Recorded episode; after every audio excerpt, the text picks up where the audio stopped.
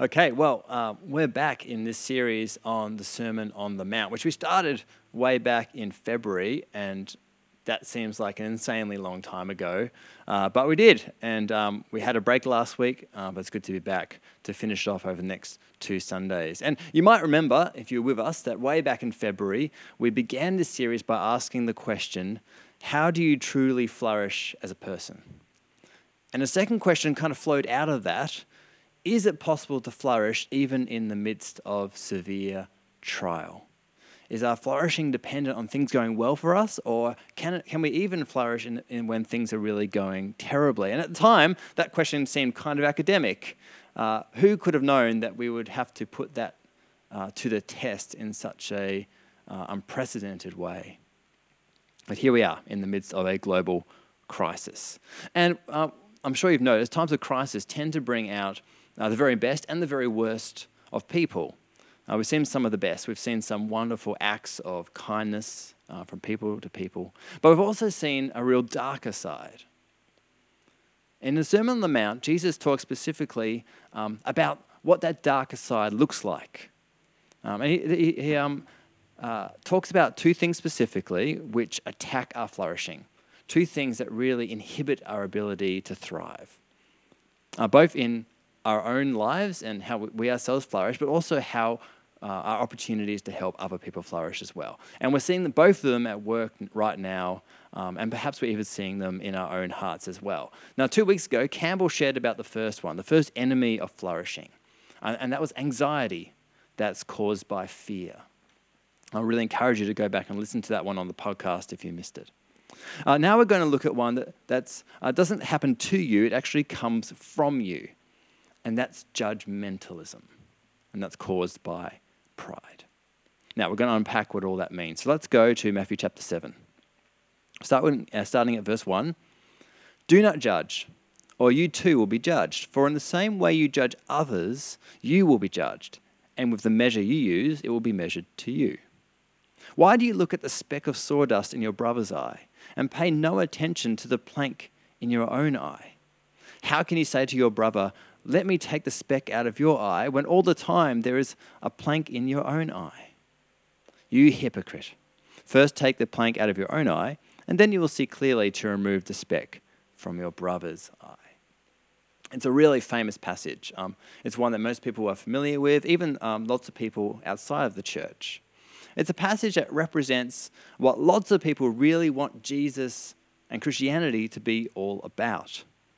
Um, they want people want Jesus to be a person who's non-judging and non-condemning, someone who's totally fine with how I choose to live my life, and who wants me to be fine with how everyone else lives their lives as well. Um, and that kind of gets us some of the way, but it's not quite there. There's actually a real problem with that interpretation because it doesn't actually square with how Jesus acts in lots of other places in the Gospels, and certainly doesn't fit with the broader um, story of the Bible. So, what's going on? Well, it all comes down to what Jesus means by the word judge. Now, um, in English, we tend to think of it as uh, about making a judgment, you know, making an assessment of how someone else might be in the wrong. It's not quite how the word is used here. It's, it's close, it's related, but it's not quite there. The sense here is to unfairly and harshly condemn someone to unfairly and harshly condemn. It's more than judging, it's actually about judgmentalism. So we could paraphrase our verse 1 like this Don't harshly condemn others, or you'll find yourself harshly condemned. Or put it, to put it another way, don't find fault with others without first being aware of your own faults. By the way, uh, this isn't meant to be a universal rule. Some people have read it like that. It's not meant to say that this is always how things work. If you're um, judgmental towards someone, you'll be people will be judgmental to you. No, it's a general statement of how things work. It's kind of like you reap what you sow.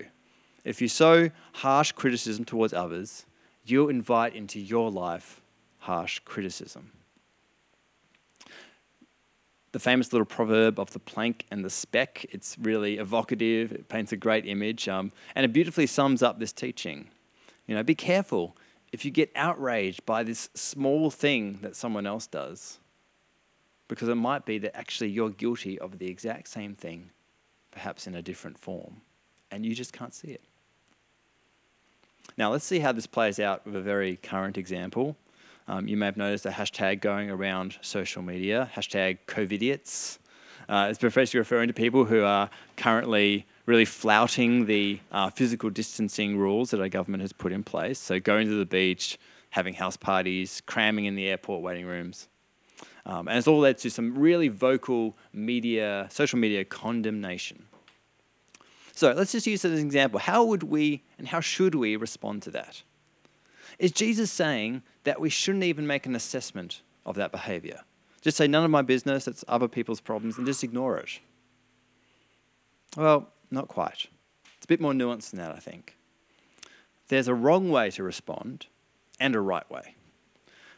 The wrong way to respond is to be judgmental on one hand, to publicly slam these people as idiots, while at the same time creating this impression that you would never act like that or in any way like that. What it does is diminish the value of others while at the same time puffing up your own value, and it completely fails to take in empathy. You fail to take into account that the same things that pushed them to act like that are at work in you as well. You create this false division between them and you, us and them. They, they become those people over there who are morally inferior, but you are, and your friends, are morally, superior.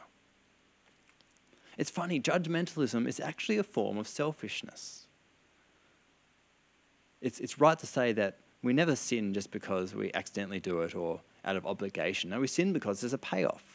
So, what's the payoff for judgmentalism? Well, the goal of, of judgmentalism, when, you, when you're feeling it, is, is not for the benefit of others to see them um, understand that, that, that they're in the wrong and to change. The, no, the, the payoff is about justifying yourself.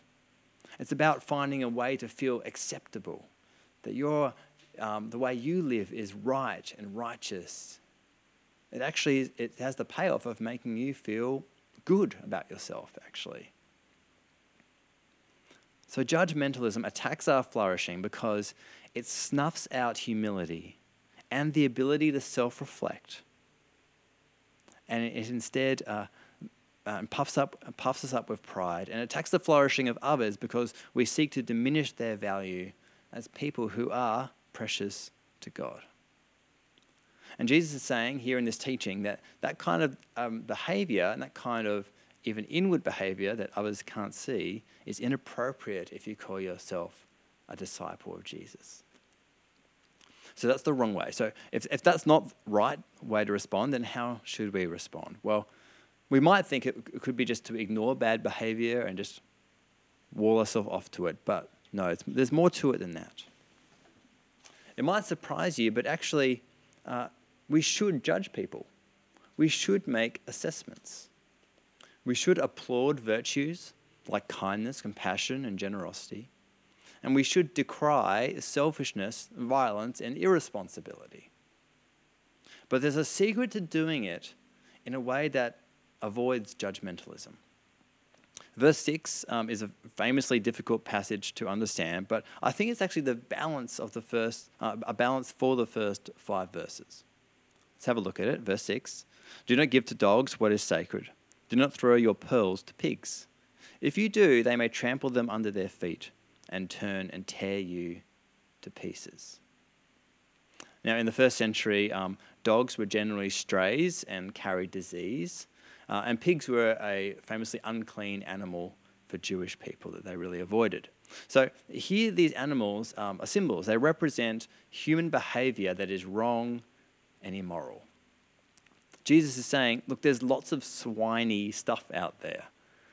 And the command then is not to uh, condone it, but actually um, to judge it. But we have to judge it rightly. And so Jesus gives us a, um, a way, a method to judge some, someone rightly without being judgmental. Um, so, so here's what you do. The first thing when you come across a situation is um, to look into the situation. and, and ask yourself is this behavior actually wrong or is it just kind of not my personal preference?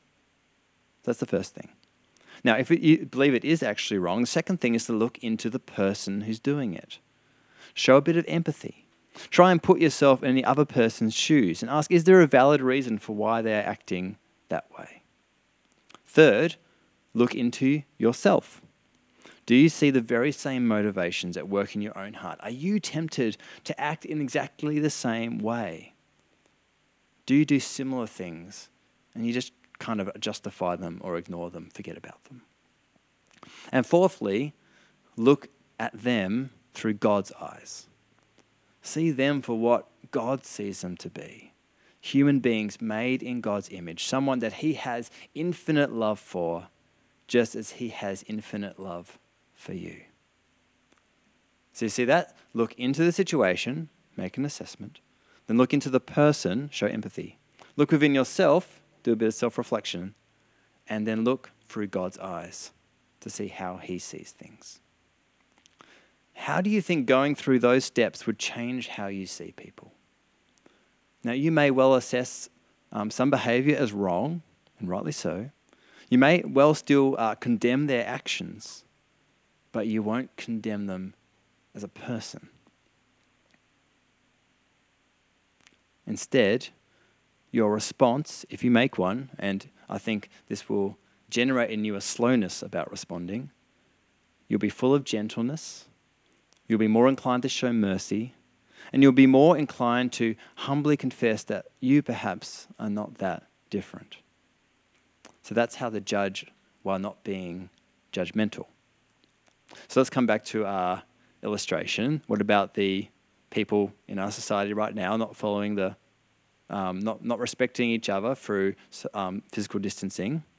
Well, certainly, I think we should encourage our fellow Australians to act responsibly and lovingly towards each other. But at the same time, we should admit that the same feelings of fear and anxiety that may well drive them to act in those ways that uh, are at work in us as well. And we're not proud of them. They're maybe not as bad, but perhaps not as far off as we'd like. Now, uh, some people I think are hearing this and thinking, cool, no problem. I'll just stop being judgmental. I'll do some online classes on being empathetic and I've got lots of my lots of time on my hands anyway, so might as well. But others have just heard this and you're not so sure that it's going to be so easy. Because if you're quite attuned to your own heart, you might be thinking, oh, that's actually really hard. Judgmentalism comes so easily, so naturally. To be perfectly, perfectly honest, I'm, I'm amazed at how easily it comes to my own life when I see things that I think I want to judge and, and scorn. It's almost into automatic, isn't it? it? Almost arrives without invitation, and, and then it's so hard to kick out again. Actually, it turns out it's nigh on impossible to just stop being judgmental. It actually takes a work of God in your heart. So the next verses in our passage are by themselves incredibly comforting, but taken in this context, they turns out they are the essential key to avoid being judgmental. And actually the essential key for our previous passage about um, not being anxious. So let's look at our verses uh, 7 onwards. Ask and it will be given to you. Seek and you will find. Knock and the door will be opened to you. For everyone who asks receives, the one who seeks finds, and to the one who knocks, the door will be opened. Which of you, if your son asks for bread, will give him a stone? Or if he asks for a fish, will give him a snake? If you then, though you are evil, know how to give good gifts to your children, how much more will your Father in heaven give good gifts to those who ask him? in a crisis like we're in, anxiety and judgmentalism, the enemies are flourishing, they, they come unbidden. And we haven't a hope of real change unless we can access a new spiritual power that plants the seeds of security for anxiety and compassion instead of judgmentalism in our hearts.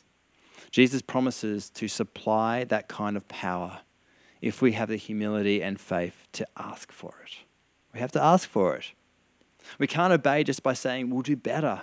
We have to come before God as our good Father and say, Father, we are judgmental people. We are too often full of superiority, too often harsh towards others. And we have to pray for the gift of God's Spirit, for Him to fill us and birth in us a completely new attitude. To, to give us as a gift uh, a, a natural reflex to consider our own failings before we become outraged at the failings of others. A, reflex, a reflex of mercy and compassion, of gentleness and empathy. We need to recognize how sometimes we are swines in how we treat others. So we confess, we repent, we ask our Father to help, and rest in His promise that He'll answer and He'll give us everything that we need. But even the motivation to ask God humbly for help doesn't come out of nowhere. It comes um, along with our prayers when we set our eyes on the source and power of every one of God's promises. See, judgmentalism will always come naturally to you until you experience the lengths God has gone to bring us out from under his righteous judgment. We know that it was we humans, the human race, that cast God's most tr- precious treasure, his son Jesus, into the hands of true swines, truly wicked men. And yet, when Jesus looked down from the cross on the crowd that gathered uh, around him, he was filled with compassion. The only person to ever live who truly had the right to judge every single human being. And yet, in that moment, Jesus withheld divine judgment. In the ultimate act of empathy, compassion, and mercy, he allowed the judgment of God instead to fall on himself, even though we justly deserved it. Now, when you get that, when you embody it, when you experience the power of that truth, to that same extent, you'll be able to extend that same grace to others. You'll become able to pause and think and reflect and then respond, not by comparing others to your own great morality, but actually comparing others to God's character and yourself to his character as well and so judge rightly. And judge in a way which longs for that person to be restored and to come to know this grace in the same way that you have. Not allowing evil to go unnamed, but longing for evildoers to find forgiveness, just as we have. So I hope that's an encouragement for you um, over the next days and weeks um, and over the course of your life as you confront these enemies of flourishing in your hearts.